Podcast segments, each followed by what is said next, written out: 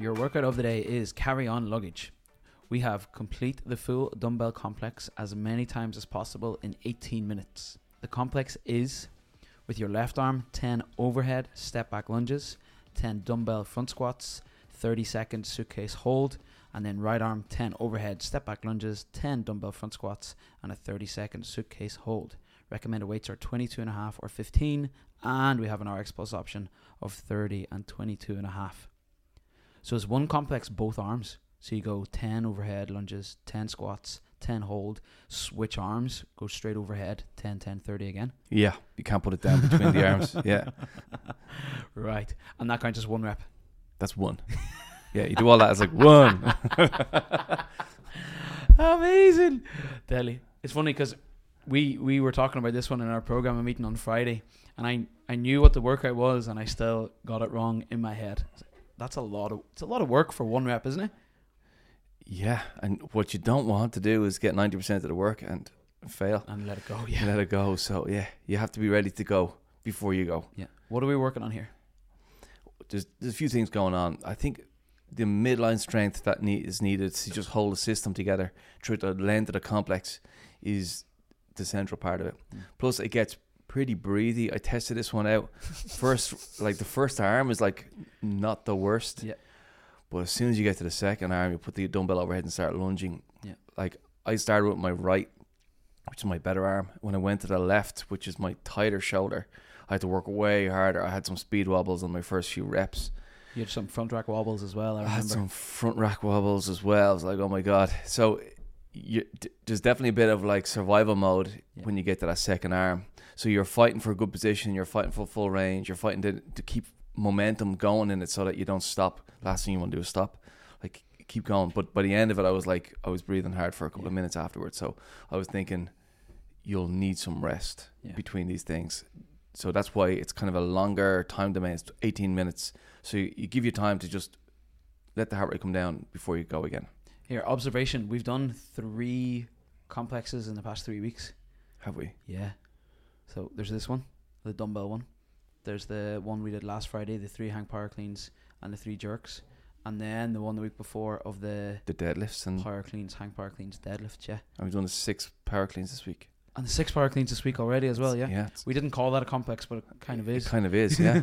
Absolutely. What's the benefit of doing a complex over, like, say, breaking things up? Yeah, great question. So, it, largely, it's about just spending time under load. You've got some weight on your body, and you've got to keep it there. So, like I said, heart rate climbs gradually throughout it. The whole system is just being stressed, and then we have to also be strong, find position, continue to work, and just having that psychological little tool of I have to keep going to get this to the end forces us to do more work than we usually would. If we're allowed drop, say if we're allowed to put the dumbbell down halfway through, we know we definitely would. Yeah. We'd manage ourselves way more. So I think the the cardio, the core strength, the general resilience of it is where you know that's where it's going to stand to us when the open comes around. We're going to have to do work we don't want to do. Here we're building the physical and mental capacity for it. Something I always notice when I when I coach complexes um, is the realization that people have as to what they can do whenever they're told you have to do it.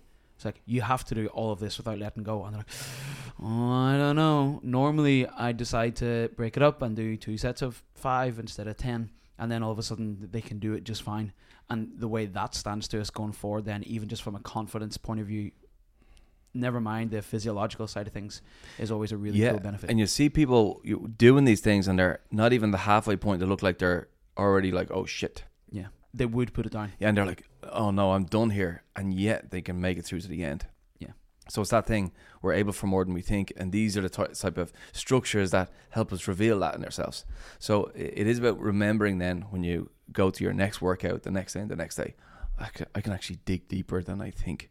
There was a there was a quote like at seventy percent, everyone thinks they're done, and you still have another thirty percent, and the seventy percent mark is the I'm in pain, I'm empty, I've got nothing left but you've got a whole like nearly a third to go still. So it is remembering that as you do these. I think this workout will be all about deciding when you pick it up to start the next one. Yeah. And the rest period dictates the intensity workout. So if you if you take a minute off where you could have just taken 30 seconds off, that's where you lose the intensity.